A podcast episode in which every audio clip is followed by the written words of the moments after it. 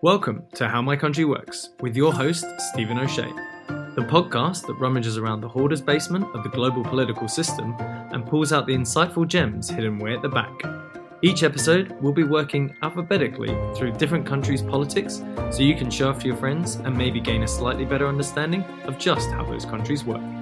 Next up, buried in the Pyrenees Mountains between Spain and France, and with a population of just 80,000 people, and functioning as a democratic co principality, is Andorra.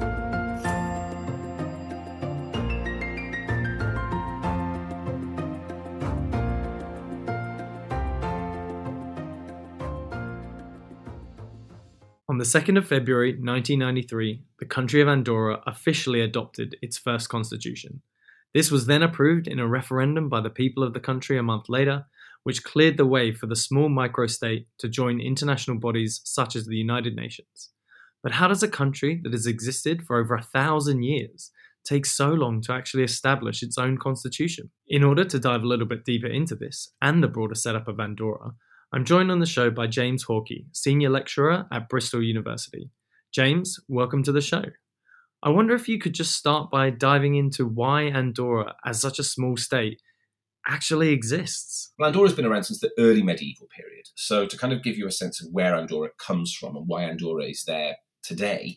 So, in the 8th century, so we're going back that far, in the 8th century, uh, Charlemagne, so the kind of emperor of the Carolingian Empire, what is now mostly France, Charlemagne uh, kind of was worried about the Umayyad Moorish conquest of the Iberian Peninsula, right? So in 711, uh, people from you know Arabic speaking peoples from the Middle East and from North you know came into Spain and ruled Spain for several centuries. And this uh, in the 8th century worried Charlemagne some somewhat. So uh, there was the creation of what we refer to as the Marca Hispanica or the Marche Hispanique which is this kind of uh, this kind of reinforced border along the Pyrenees. So he kind of reinforced all these valleys along the Pyrenees to kind of act as a buffer. You know, Andorra is small, as, as we know. That's the first thing you think of. Andorra is really small. It's about 180 square miles, about 470 square kilometers. So, could you just relativize that for me in the audience? You know, for an American audience, it's kind of the same size as like the city of Chicago, like just the city. But even within that, it's mostly uninhabitable because it's it's the Pyrenees Mountains. So everyone lives in this kind of Y-shaped valley that runs through the country.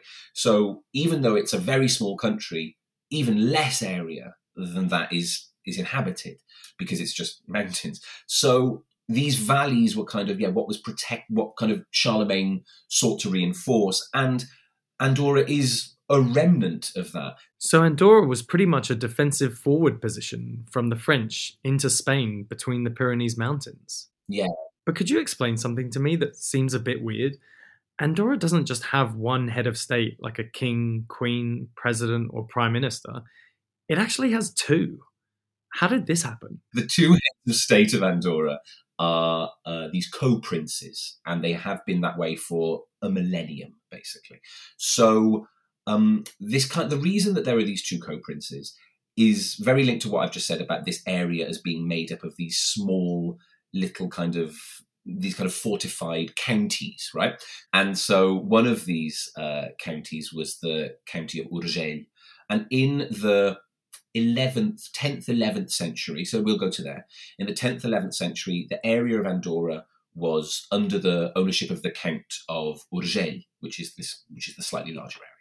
And at that point, uh, the Count of Urgell set up kind of a system of feudal distribution, if you like, in the 11th century between two subjects.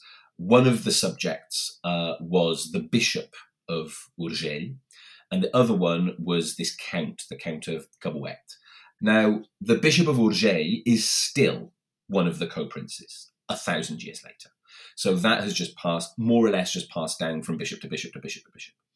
Um, however, the Count of Caboet as you imagine with these kind of counties and whatever, a county gets absorbed by another county, which gets absorbed into this, into that, into the other. So eventually, Uh, in the 13th century, it becomes part of the county of Foix, so the Counts of Foix, which is currently in southern France. This then became the Kingdom of Navarre, which became the Kingdom of France. Um, and the kings of France from 1589 were the co-princes of Andorra, and then that's passed down to uh, that's passed down to the the president of the Republic of France today. So currently, we have our our two co-princes as the Bishop of Urgell, which has been a pretty continuous line, and Emmanuel Macron at the moment, which you know has been a bit more of a complex journey, but has come down from there. So it's been again, it's been that way for a thousand years. Wow, that's a complicated journey. But I'm right in saying that they only got an official constitution in 1993, right? How is it that it's been around for over a thousand years then? So up until then, there was this weird kind of it's kind of described as like quasi feudal, which is this weird thing to think in the 1990s, right? Particularly for a Western European state and particularly for a rich Western European state. But you've also got to understand that the relationship of the two neighbors to Andorra was odd, was kind of tricky, right? Like France kind of saw it as a protectorate. Spain kind of saw it as theirs that they wanted to kind of, you know, annex. Um, but the relationship of Andorra to its neighbours was this kind of very complicated relationship that exists to this day because they are dependent on these two countries as well, right?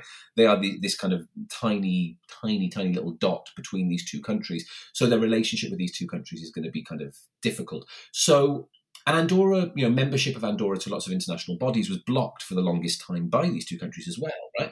So, you know, Andorra wasn't a member of, you know, the UN and various different things for a long time. So the the constitution kind of came into force in in 1993.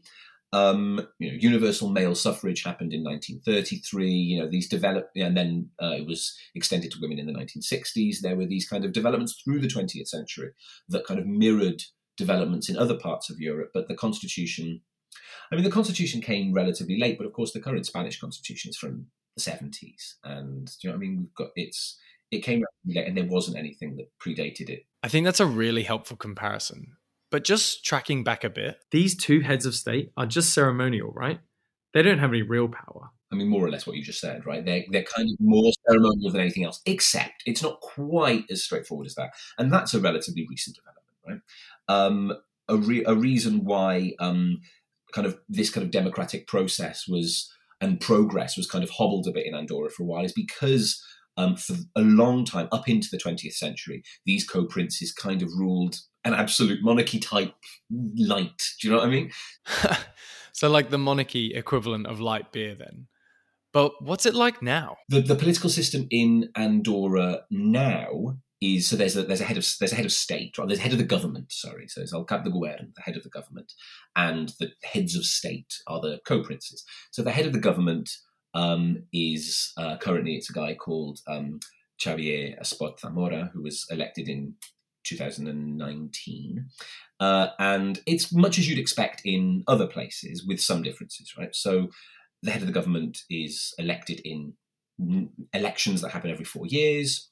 Uh, there are 28 seats in the in the government, but these again, even these are the subject of controversy, right? So there are 28 seats in the government. Half of these, so 14 of these, are national level seats, and the other 14 level, uh, the other 14 seats of these are uh, what they call comunal, so they're um, or parroquial, so they're the local government level seats. And Andorra is divided into seven parroquias, so literally parishes, and each of those units gets two representatives to go to the parliament. However, the units are far from like so the different parroquias are they don't have the same population, not even close. Well, that seems fair, but it functions pretty democratically otherwise. You know, the parliament functions as a parliament would function, right? I'm not saying, however, that the role of the co-princes is quite as limited as all that, because the co one of the co-princes is a bishop, right? And so this halts uh, this is this is halts progress on a whole range of things, right? Like reproductive rights and gay marriage and various different things that are not as forthcoming in Andorra as you would expect because when and that's what people say as well you know one of our co-princes is a bishop so it's not secular wow That's pretty shocking for a Western European nation these days. But how is it impacted by being surrounded by the rest of Catalonia?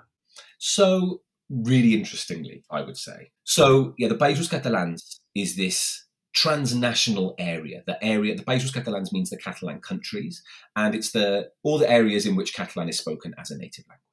And this is spread across four different countries. So France, Spain, mostly it's in Spain, France, Spain, Italy, and of course Andorra. And Andorra is unequivocally a part of the Països Catalans. It's part of this kind of, and Andorrans historically always felt Catalan, right? Andorran nationalism came about in kind of the late 19th century, kind of at the same time as modern Catalan nationalism did. Um, and Andorran nationalism, yeah, prior to this, Andorrans felt Catalan. And Andorrans, of course, still do feel Catalan. It is part of their, you know, it is part of their identity. It's a huge part of their identity. But it is much more complex than that. Um, so Andorra also has is dependent on a relationship with France and with Spain. And as time has gone on, and the relationship between Spain and Catalonia, shall we say, which is just over the border, has become more and more fraught and more and more tense. Andorra's role has become more and more complex, right? I mean, Andorra's funny because, of course, geographically, it's very, it's quite isolated, right? It's next to Catalonia, but you're in a, you feel like you're in a bowl. When you're in Andorra la Vella or Escaldes-Engordany, the main population centres of the country, you feel very protected from the world around you. And it did feel quite far away from the Catalan independence process, even though it was just over the mountain, right?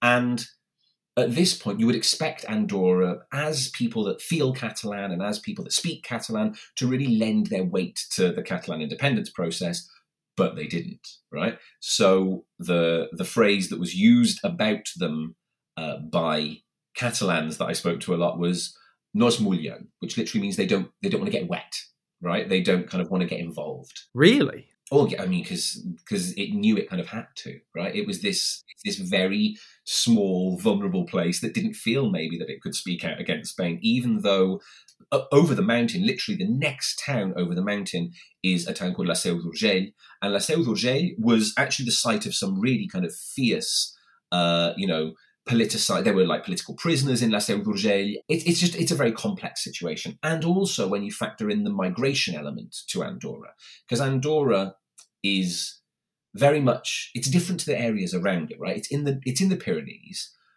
but it's got eighty thousand people in it, which doesn't sound like that many, but when you compare it to the things around it, it's quite a population center, right?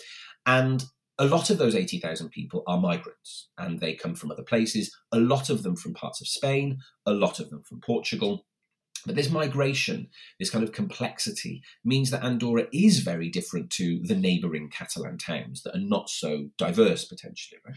So it's this kind of this position of support for Spain when that comes into conflict with Catalonia is really tricky and it's something that kind of makes so Andorra is unequivocally part of the Catalan countries, but its politics maybe are not exactly the same as Catalonia's. So when you say there are lots of migrants, it doesn't actually sound like there are lots of actual citizens in Andorra. it is literally a minority of the population. Uh, of the people that live in Andorra, only 48.7% currently are Andorran residents. So it is less than half. And Andorran citizenship is an interesting an interesting beast because you have to have lived in Andorra for 20 years as your primary residence. You have to renounce all other citizenships. Uh, Andorra is not an EU member state, so you don't get those privileges. So citizenship and is not uh, is not really kind of high up in in the discourse of what's going on in Andorra, right? Like migrants do not necessarily push for integration by means of citizenship as they might do in another pla- in other places. And indeed, therefore, Andorra is not. Uh, it's a it's a destination for economic migrate economic migrants, chiefly from places in Portugal and from places in Spain.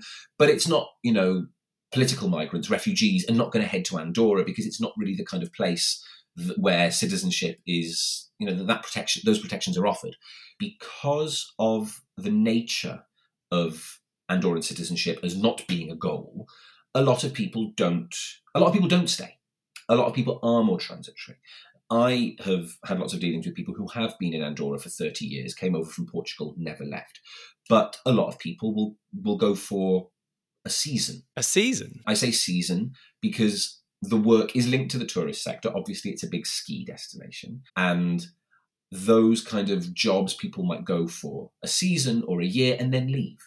And I know a lot of people who have gone and then since left.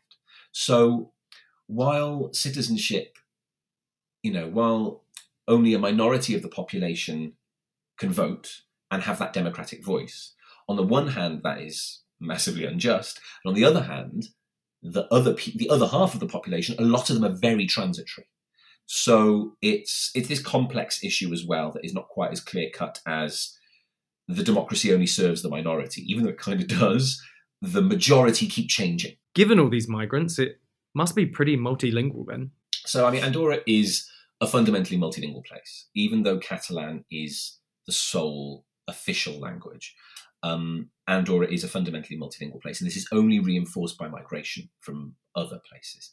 And as well, it's reinforced by its historical situation as having this very close link with France and Spain. So, for many, many, many years, there was no Andorran education system, there was the French one and the Spanish one. And now there are three education systems in Andorra. So, there's the French one, the Spanish one, and the Andorran one that are you know coexisting in the country and all of these languages have a presence in Andorra, right? French, Spanish, and Catalan. But um, the languages that you'll hear on the street, it depends where you are in the country, right?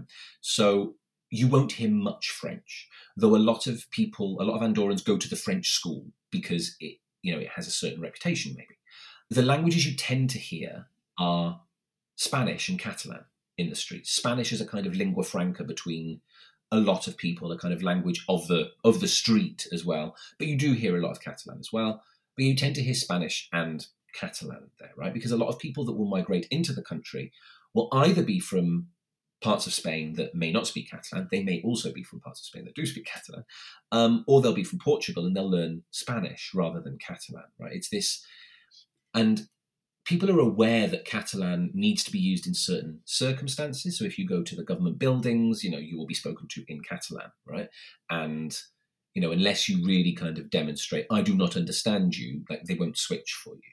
So, you know, Catalan is does have a certain presence, but you know, to what extent do you hear it? For example, um, if you go to the supermarket, be, you know, you're more likely to get Spanish on the tills.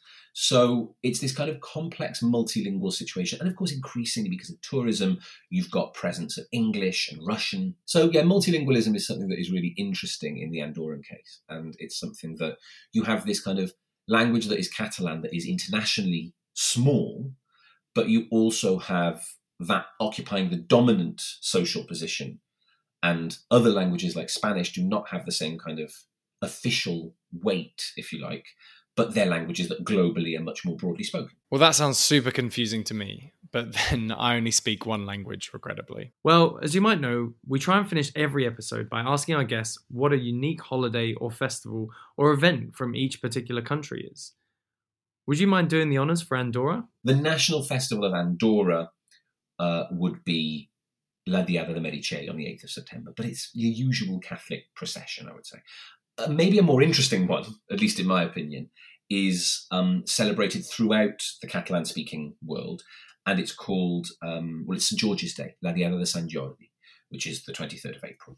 And that I find that interesting uh, because it is so people give each other books, people give their loved ones books as a gift.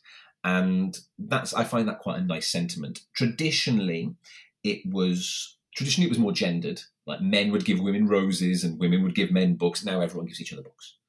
Um, so it is the rose is still associated with St George, Sant Jordi, of course, as it is in as it is in England. I mean, that definitely rings a bell with me. I really like the books thing, though. Yeah, so they give each other books, which I think is a really kind of nice tradition. So that's something that you see in uh, that's something you'll see in Andorra as well as in other parts of the Catalan speaking world. Well, I think that's a perfect place to end the show.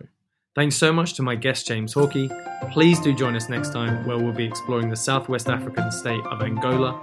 As always, please do rate us on your podcast app and recommend us to any friends that have a hankering for political knowledge. Follow us on Instagram for extra insights and facts, and there you can message us around anything you'd like to know about Andorra or any other country. See you next time, and remember to keep asking how my country works.